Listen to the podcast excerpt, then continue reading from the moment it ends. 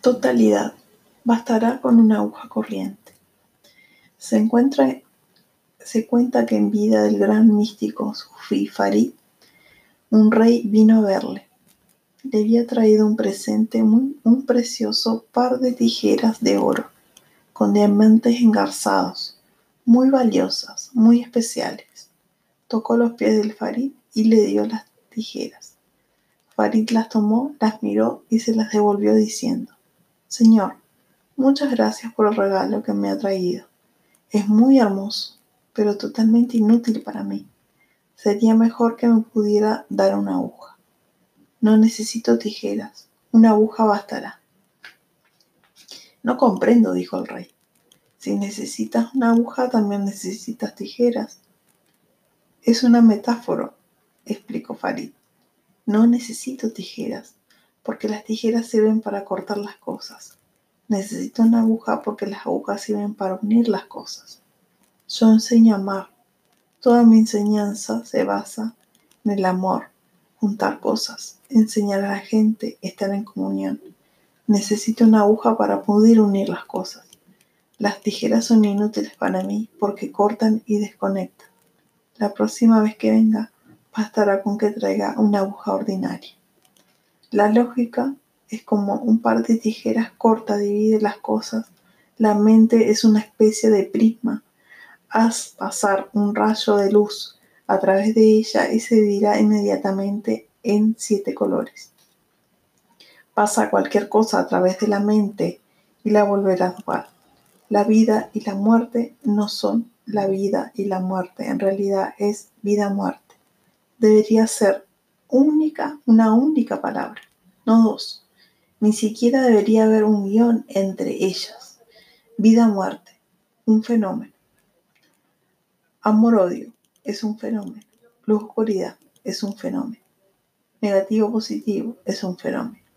Pero cuando haces pasar este fenómeno a través de la mente, la unidad se divide en dos inmediatamente vida-muerte se convierte en vida y muerte. No solo están divididas, sino que la muerte se vuelve antagonista de la vida. Son enemigas.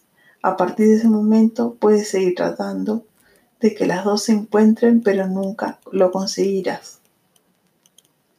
Kipling tiene razón. Oriente es Oriente y Occidente es Occidente, y los dos nunca se encontrarán. Según la lógica, esto es verdad. ¿Cómo pueden encontrarse Oriente y Occidente?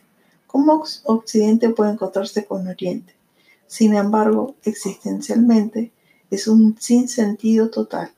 Se encuentran en todas partes. Por ejemplo, te encuentras en la India. ¿Es Oriente o Occidente?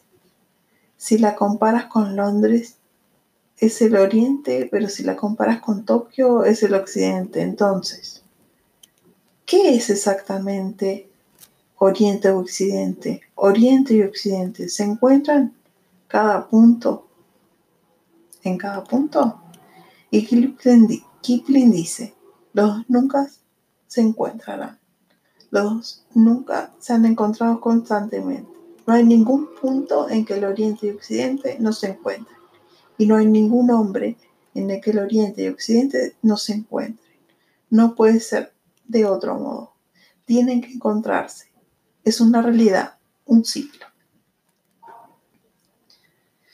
Nadie es una isla, todos somos parte de un vasto continente. Existe una gran variedad entre nosotros, pero eso no nos hace que seamos seres separados. La variedad enriquece la vida. Una parte de nosotros está en los Himalayas, una parte de nosotros está en las estrellas, una parte de nosotros está en las rosas, una parte de nosotros está en las alas de los pájaros. Una parte de nosotros está en el verde de los árboles. Estamos extendidos